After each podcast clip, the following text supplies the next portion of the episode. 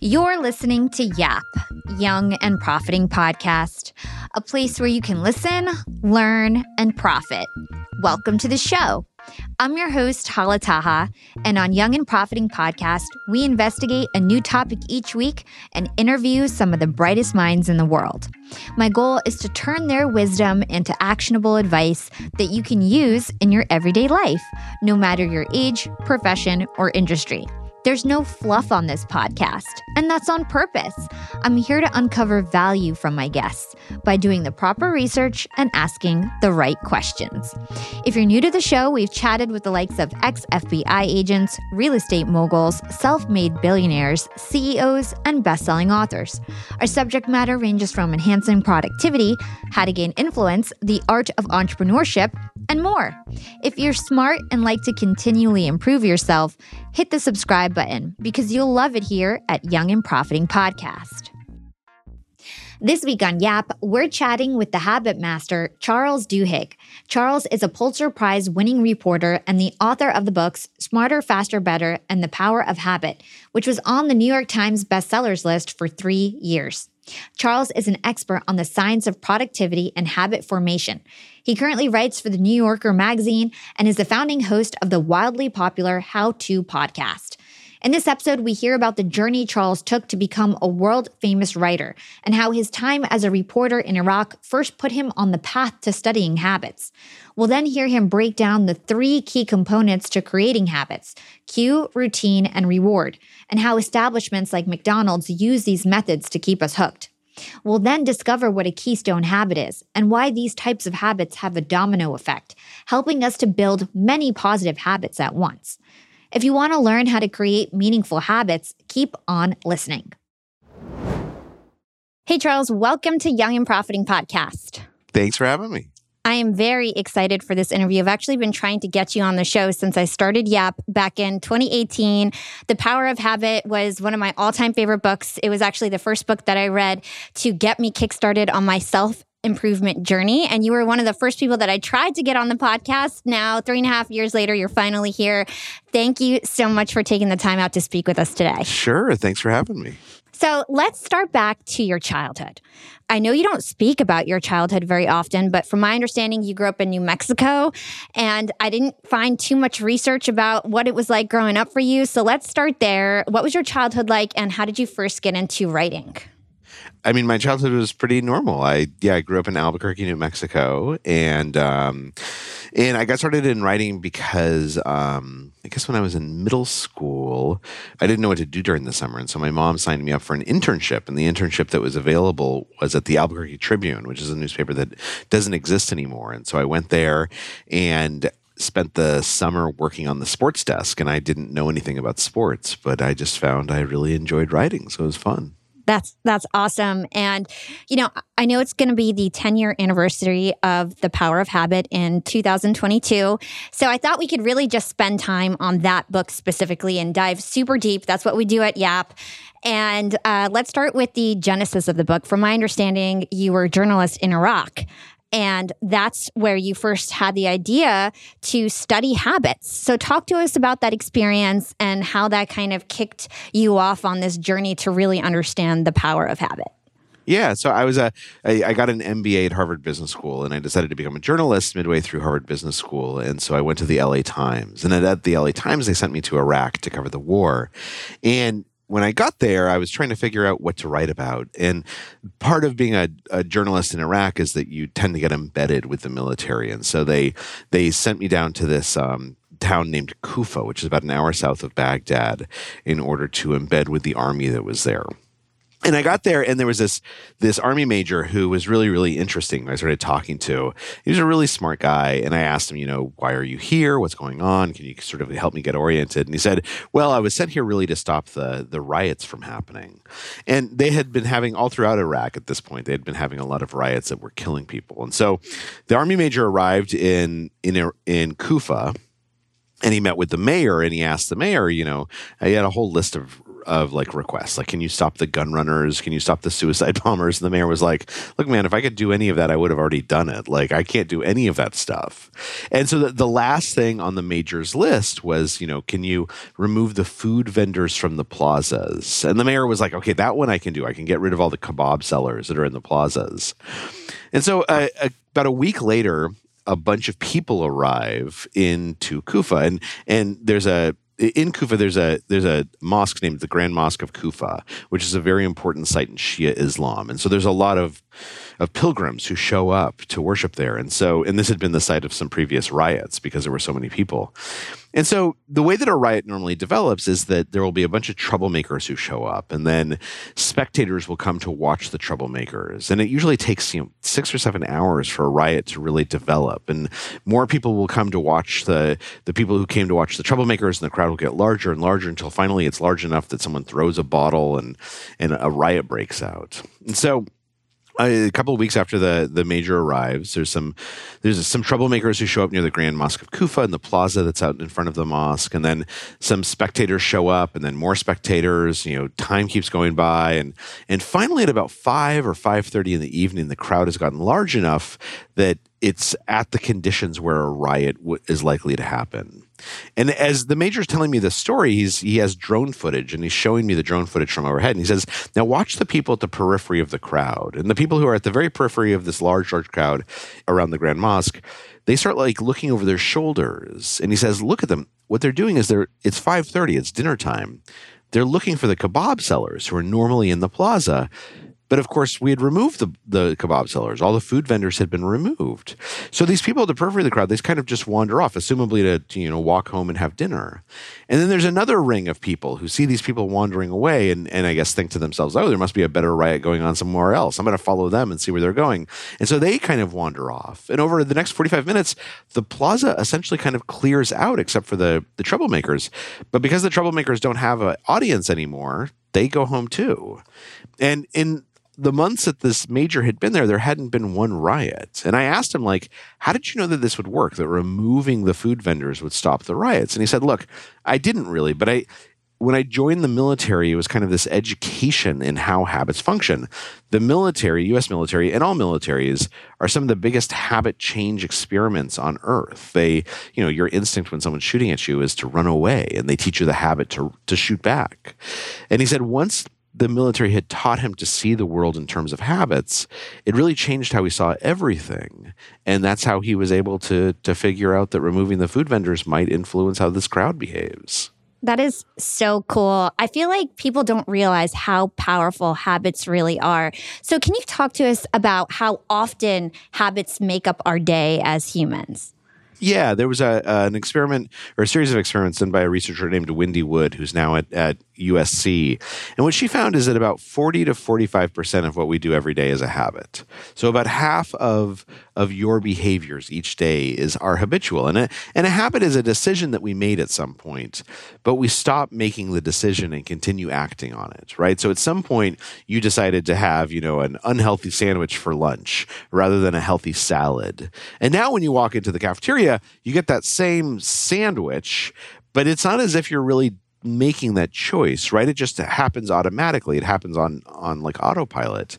That's because the habit has taken over so let's break down the anatomy of the brain because I think it's really great context for my listeners. I know that you describe it as an onion where the outer layers are more complex. That's where your more complex thinking happens. That's the most recent structures of your brain. And the inner parts are more primitive and automatic. So, can you explain all of this to us so that we can understand really how our brain functions and where habits live in the brain?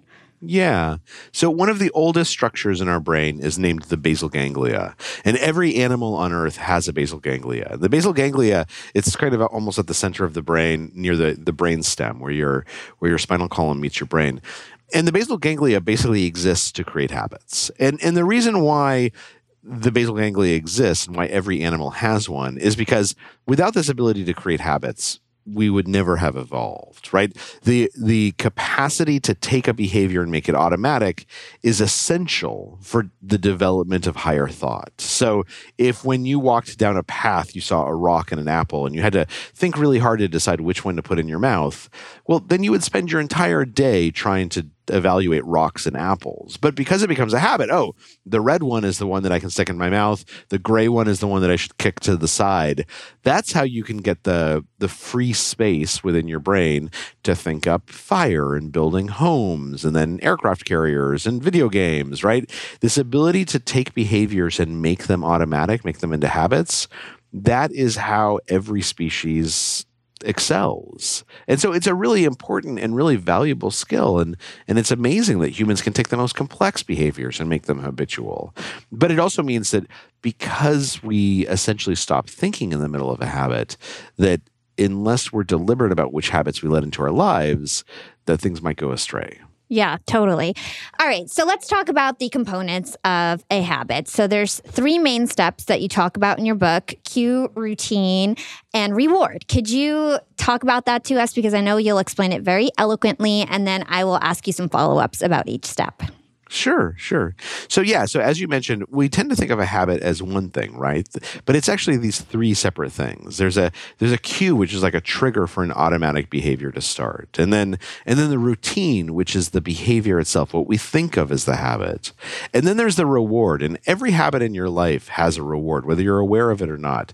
It's that reward that the basal ganglia latches onto in order to to make that behavior automatic. It's because you anticipate that reward. So when you back your car out of the driveway, you know, the first time you back your car out of the driveway, you really have to concentrate on it very hard. But you know, the, by the fifth or sixth or ninth time, you can kind of almost do it on autopilot, right? You don't have to pay that much attention. That's because it's become a habit. And what's important is that if we could see inside your brain when you back the car out, out of the driveway, your brain is anticipating a reward. And sure enough, when you safely make it into the street and start driving away, there's a little, little squirt of reward neurotransmitters, dopamine and, and other other chemicals that sort of make yourself feel good and like a sense of reward. You're not aware of that reward sensation, but your brain is aware of it. And and our brain pays attention to rewards and punishments and it makes the things that happen that give us a reward more more automatic, easier to access. And so that's really important because what we know is, you know, when most people think about changing their habits, they focus on the behavior, on the routine. But what we now know from a lot of studies is that it's the cues and the rewards that are really the tools that give us the an ability to change the the behavior. And so if you diagnose the cue and the reward driving a particular habit, that's how you can change it. So let's dive deep a little bit on these three steps. Let's start with cues. What are some examples of a cue or a tr- something that triggers a routine that you have? Yeah, so almost all cues fall into one of five categories. It's usually a time of day, a particular place, the presence of certain other people, a particular emotion, or a preceding behavior that's become ritualized. So, like, what's what's a habit that you have?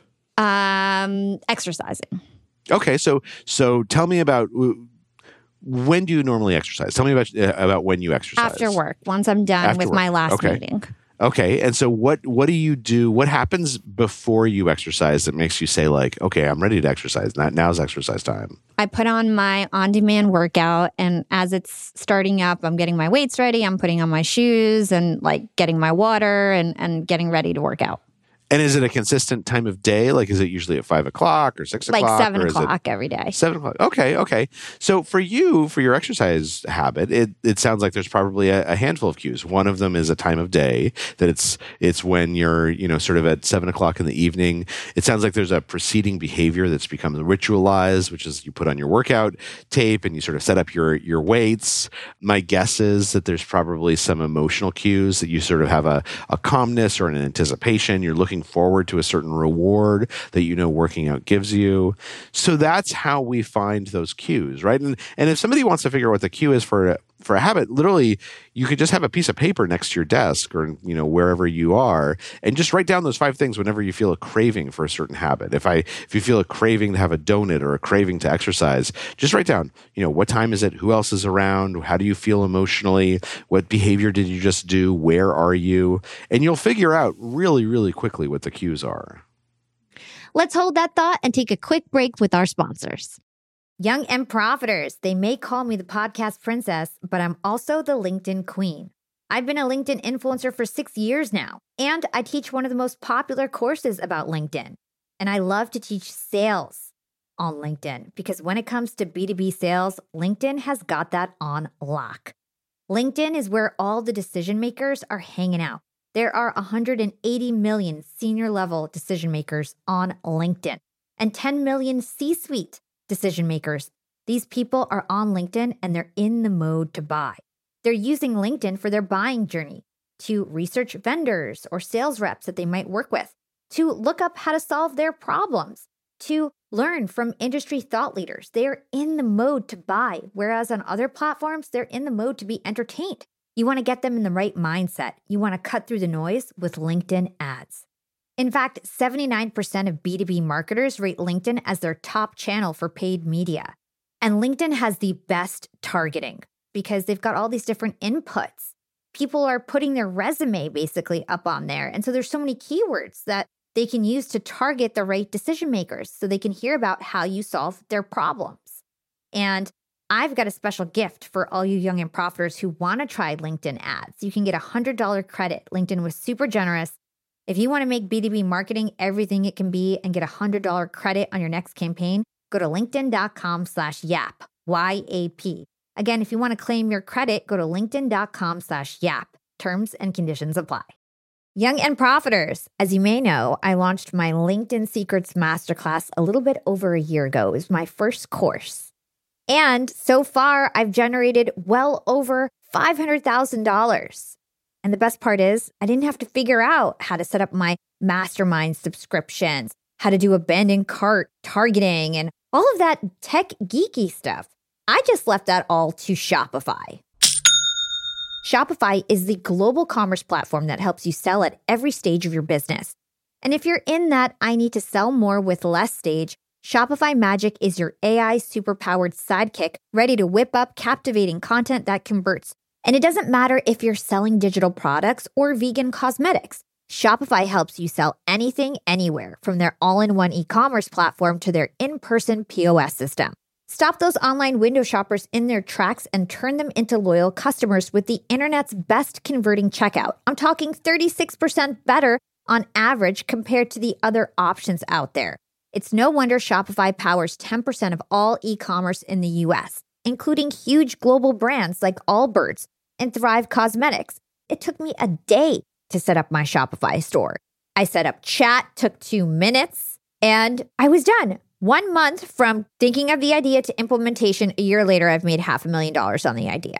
That's what it takes in 2024 just a good idea and then utilizing a platform like Shopify that can help you make it a reality. There is no excuse these days. If you've got a good business idea and you think you'll be a good entrepreneur, you don't have to wait any longer. You don't have to be super techy, and you never have to worry about figuring it out on your own. Shopify's award winning help is there to support your success every step of the way. Sign up for a $1 per month trial period at shopify.com slash profiting. That's all lowercase. Go to shopify.com slash profiting now to grow your business no matter what stage you're in. Shopify.com slash profiting. So let let's talk about rewards a little bit because when I think of a reward, I think of like money or food, but it can also be emotional. So talk to us about what a reward can be and what are the qualities of a good reward. Well, a reward can be anything that you find rewarding, right? So anything that that you find to be satisfying or to provide you with something. So let's take exercise. When you exercise, how do you feel afterwards? Um, healthy, okay. accomplished, energized. Okay. So you just mentioned three potential rewards, right? So one reward that you mentioned is kind of a is a sense of pride, an emotional, an emotional reward that you give yourself, which is accomplished.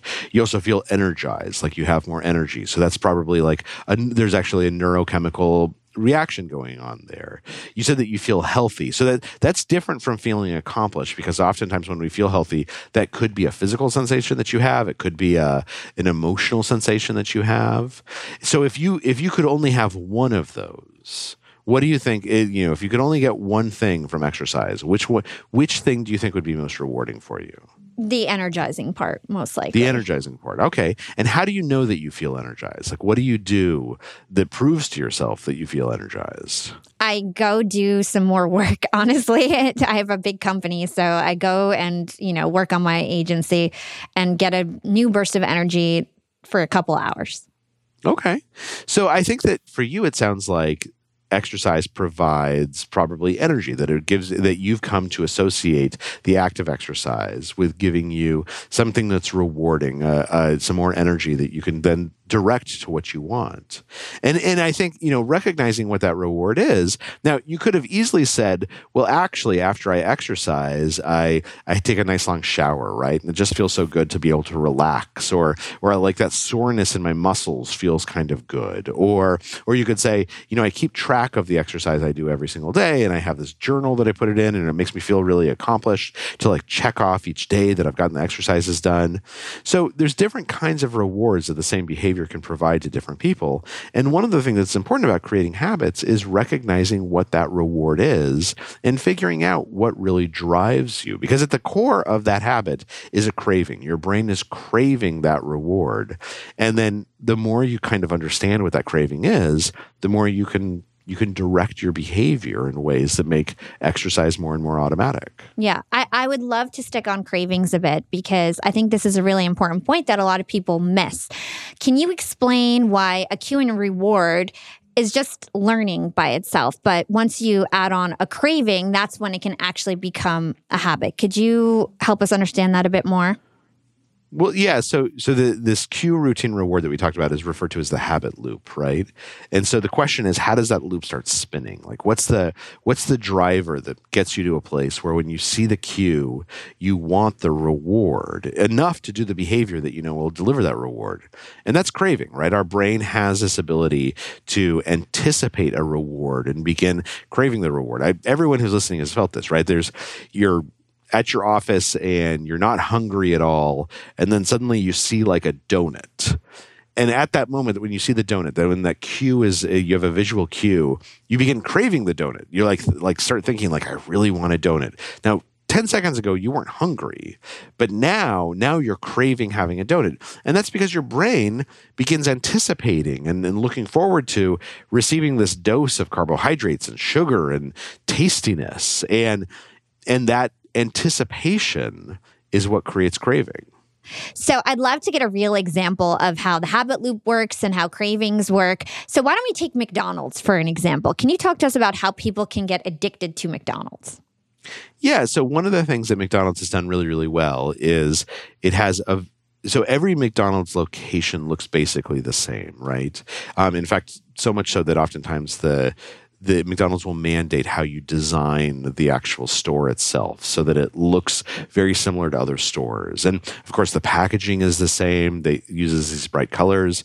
This is all cue creation. What they want to do is they want to make it as easy as possible that when you see a McDonald's or you walk into a McDonald's, that the cues suddenly make you begin anticipating what McDonald's can deliver to you. This reward that you've become accustomed to receiving from McDonald's. And the food itself is very similarly designed. You know, know, one of the things that McDonald's does, for instance, is its french fries are designed to basically begin kind of falling apart in your mouth as soon as you put them in your mouth. And the reason why is because they want to spread the oil in the fries as fast as possible because our body likes oil. It likes that salience, that uh, feeling of, um, of fullness that we get from, from consuming a, a fatty and carbohydrates. And so the reason why they make the fries that way is because if you deliver that reward right away, then as soon as people see the golden arches, as soon as they start thinking about those french fries, they begin anticipating eating those fries and the reward that the fries will deliver.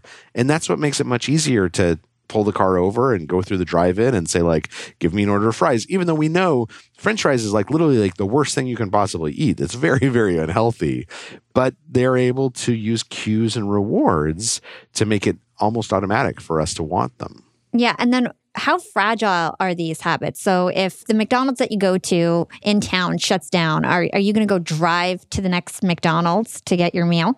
Well, so so one of the things that's interesting is that when cues are disrupted, very often people's behavior will change very easily, right?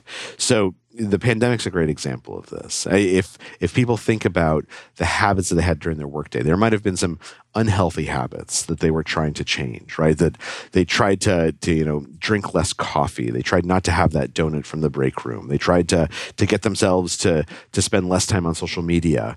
And at work, it was really hard to do that, right? Because all these cues were around us that we had become habituated to. We had all these habits in place, and then suddenly we stopped going to work. We're working from home now. And people will find it very easy to change their behaviors when the cues are disrupted. So, yeah, if McDonald's shuts down, then suddenly people stop craving fries because they're not driving past McDonald's anymore. So habits have this real hold on our our brains and our behavior, but they're also very flimsy that when the cues and the rewards are destabilized, it can often be very easy to break a habit that otherwise felt very, very hard to change. Yeah. And I, I want to go into how to change a habit, but I do want to dive into some more examples here. Let's talk about supermarkets because supermarkets also play tricks on our psychology and get us to do some cool habits. Can you uh, explain that to us as well? Sure. So one of the things that supermarkets do is that they try and take they, they, do two things in particular they try and take the types of foods that they know will trigger a craving and put them in places where they're very easy to see so when you walk into a supermarket one of the first things that you'll see is you'll see a very high carbohydrate um, foods, whether those are like apples, right? Because apples are crunchy and they have lots of sugar in them. Sometimes they'll have like these like pallets of chips or other things that like deliver like a really fast taste sensation. And they put them there because they know that if if they put those things there, people will start thinking to themselves, "Oh man, I love those chips. Those chips are so good." And even if they don't grab a bag of chips right at that moment when they walk in, as they're walking through the supermarket, part of their brain will be thinking about those chips. And so now maybe they pass some cookies and they're more primed to grab those cookies. Or they walk past uh, the chip aisle and they're more primed to say, like, you know, I really should get some chips and bring them home. So supermarkets will take advantage of that. The second thing that supermarkets know is that willpower is like a muscle, right? And it gets tired with use. And so one of the other things that they do is that they put a lot of the healthy things up front as you first walk in. And then they'll create the way that you walk through the supermarket that you're going to be passing some of the really tasty things that you don't really want, that you know are bad for you, but you really like, like cookies or sweets or things like that. And then when you get to the checkout counter, they put a bunch of candy by the checkout counter, right? High margin items that are really sweet and really, really tasty, or like those like cheesy magazines, the, you know, celebrity magazines.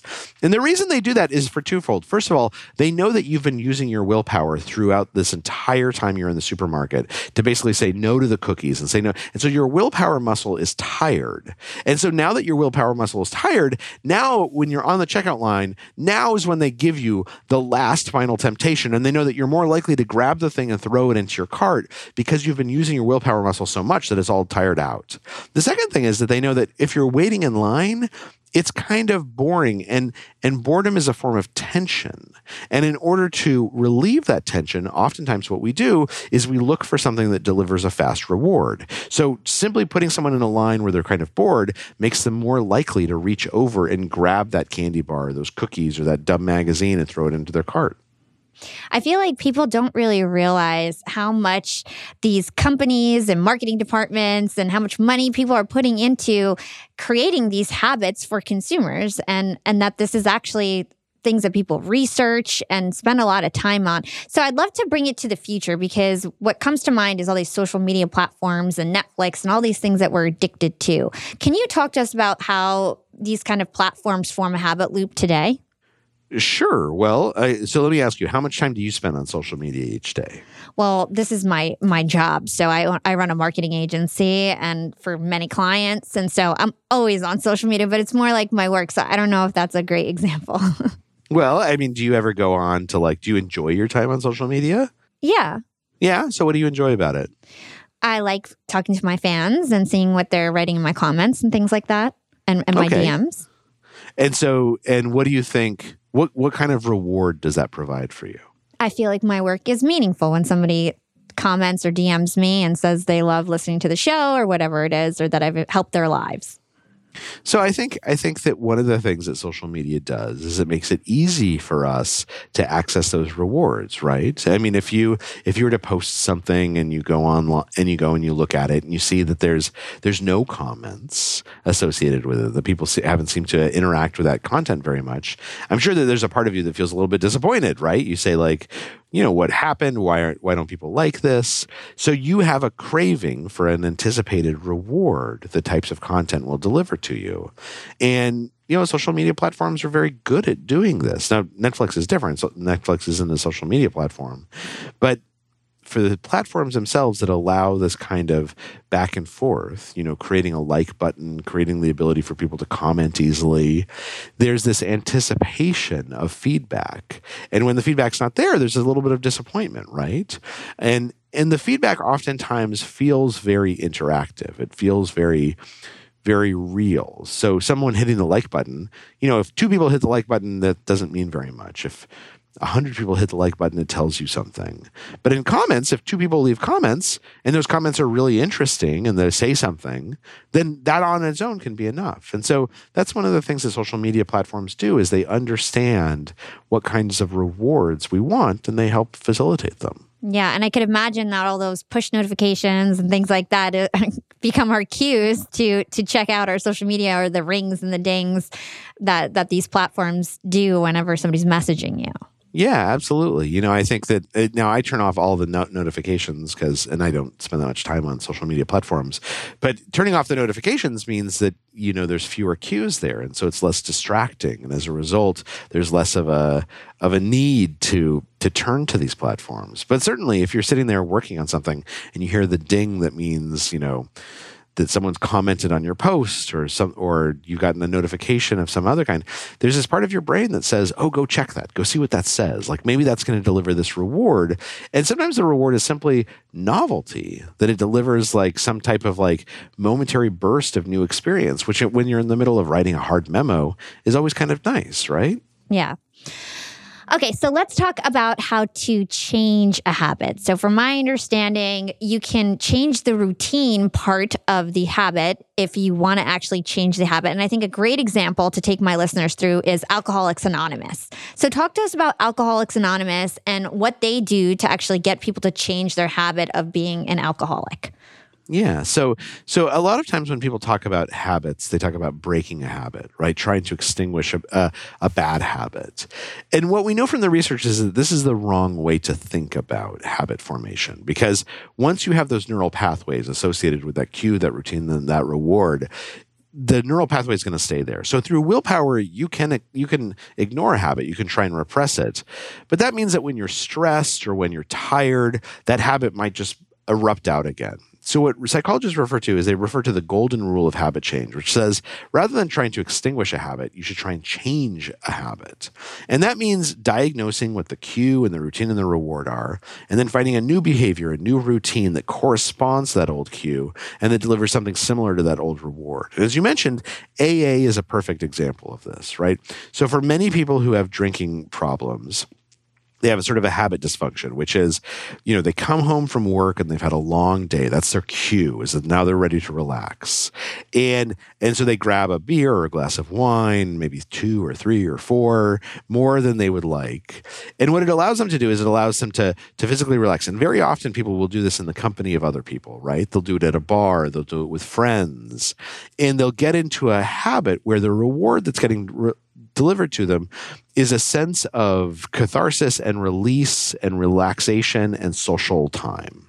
right? I can be with my friends. I can talk about what's what's bothering me. I can relax and sort of be open and free about what's going on in my life. And I've come to to associate the alcohol and particularly the physical effects of the alcohol as the catalyst that allows me to do that.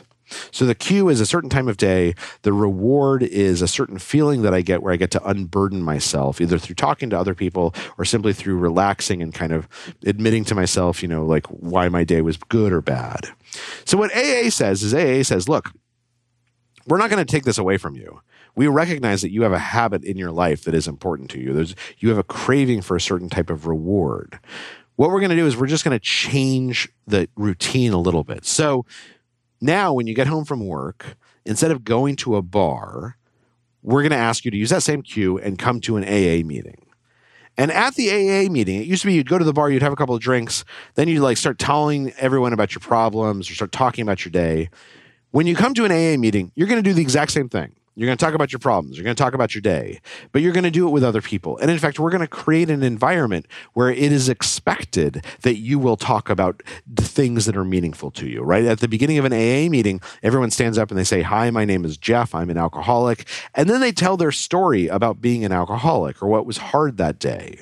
And and that's a part that's how aa meetings work. If you've ever been to an aa meeting and anyone can go to an aa meeting They're, uh, most of them are open to to people who aren't alcoholics and it's well worth going. It's a very emotional very cathartic experience. And so what aa says is they say look we're not going to change the cue or the reward. We're just going to change the routine.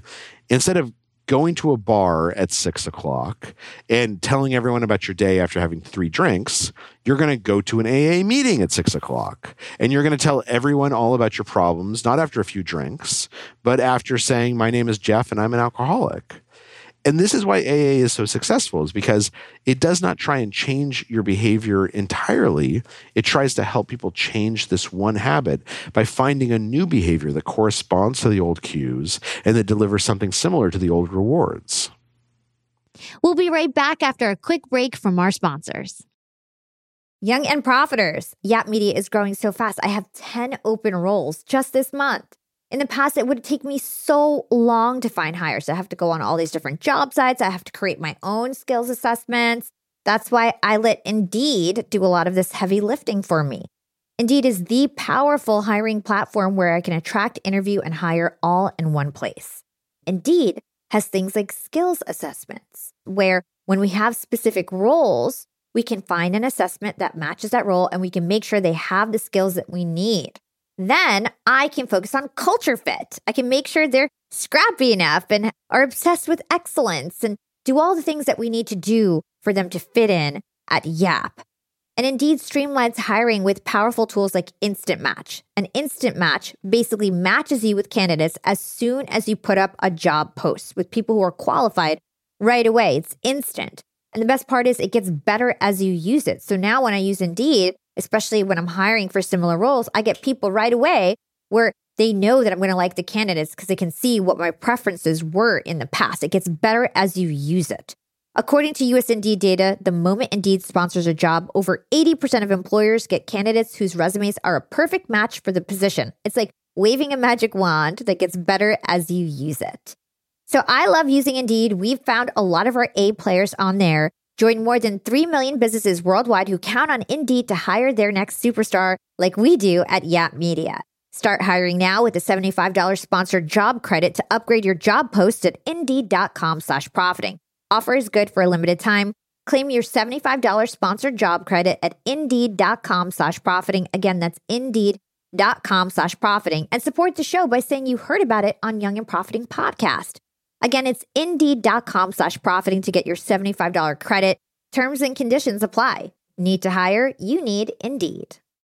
Young and profiters, we are all making money. But is your money hustling for you? Meaning, are you investing?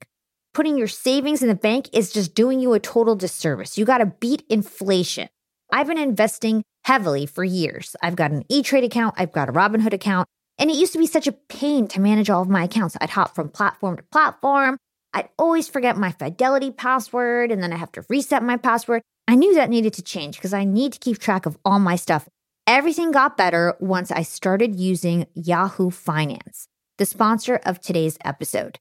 You can securely link up all of your investment accounts in Yahoo Finance for one unified view of your wealth. They've got stock analyst ratings, they have independent research.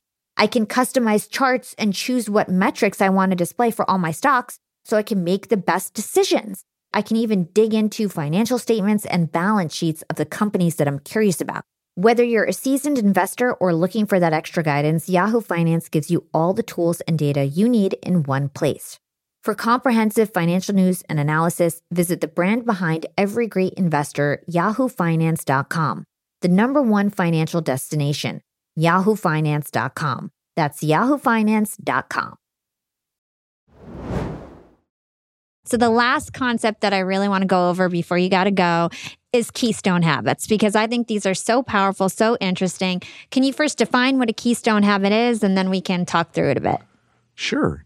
So, what we know is that some habits are more important than others. That some habits, when they change, they tend to set off this chain reaction that changes other patterns in people's lives as well.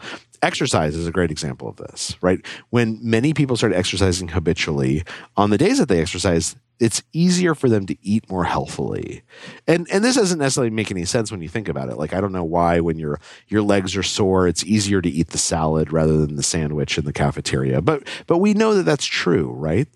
we also know that oftentimes, and people aren't aware of this, but studies show it's true, that when people exercise, on the days that they exercise, they tend to use their credit cards less. They procrastinate less at work. For many people, exercise is a keystone habit that when when they begin exercising habitually it changes other patterns in their lives such as eating patterns and spending patterns and how and procrastination patterns and and so as a result when people are trying to figure out what habit to focus on the answer is if you can figure out what that keystone habit is for you if you change that keystone habit then the other habits in your life will begin to change almost automatically without you having to work quite so hard. Mm, so it's basically like a domino effect. You get this one habit started, and then you think differently about yourself, and you start to do other things that positively impact your life.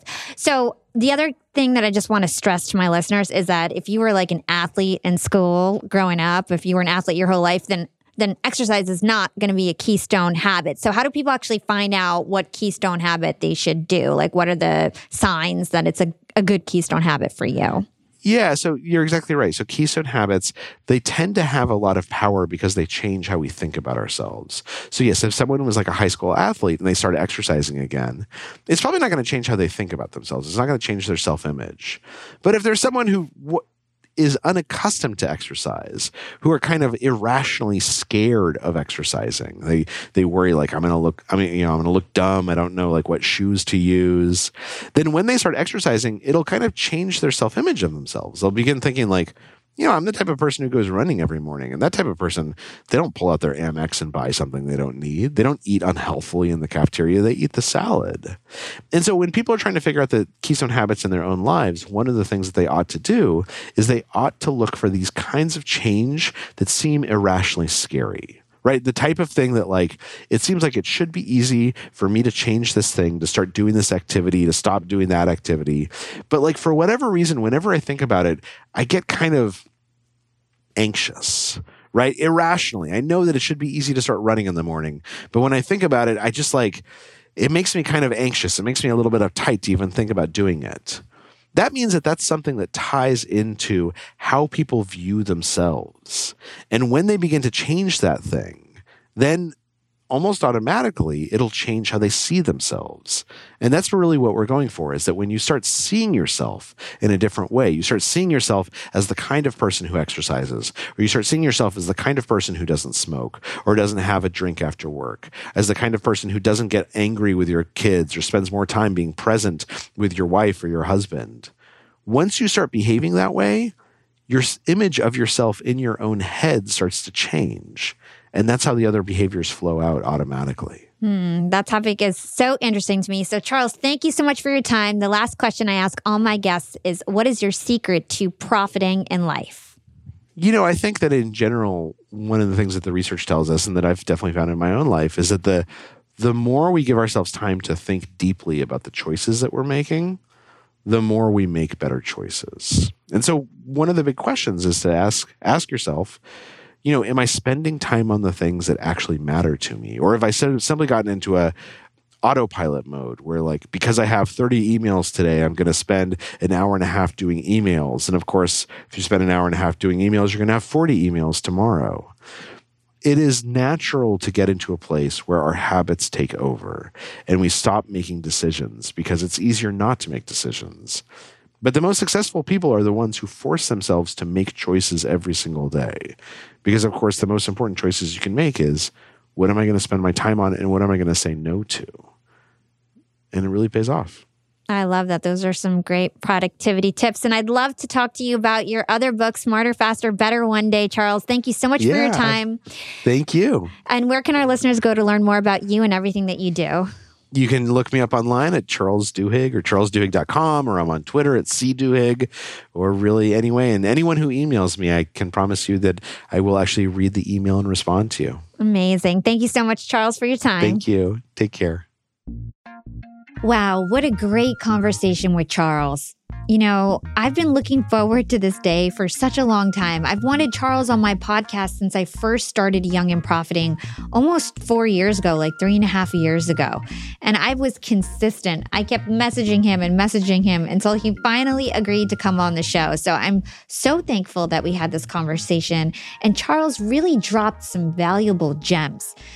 Something that really stood out to me was that stat that he gave us that Wendy Wood at USC found that about 40 to 45% of what we do every day is a habit. That's like half our behaviors every day. A habit starts as a decision, and it's a decision we make quite a bit. And the habit officially forms when we stop consciously making that decision and yet continue to act on it. So that's what a habit actually is. Charles let us in on the anatomy of our brain. Every animal on Earth has a basal ganglia. It's a part of our brain that is in charge of making habits. It's located towards the inner center of the brain. And without habits, no species would have ever evolved.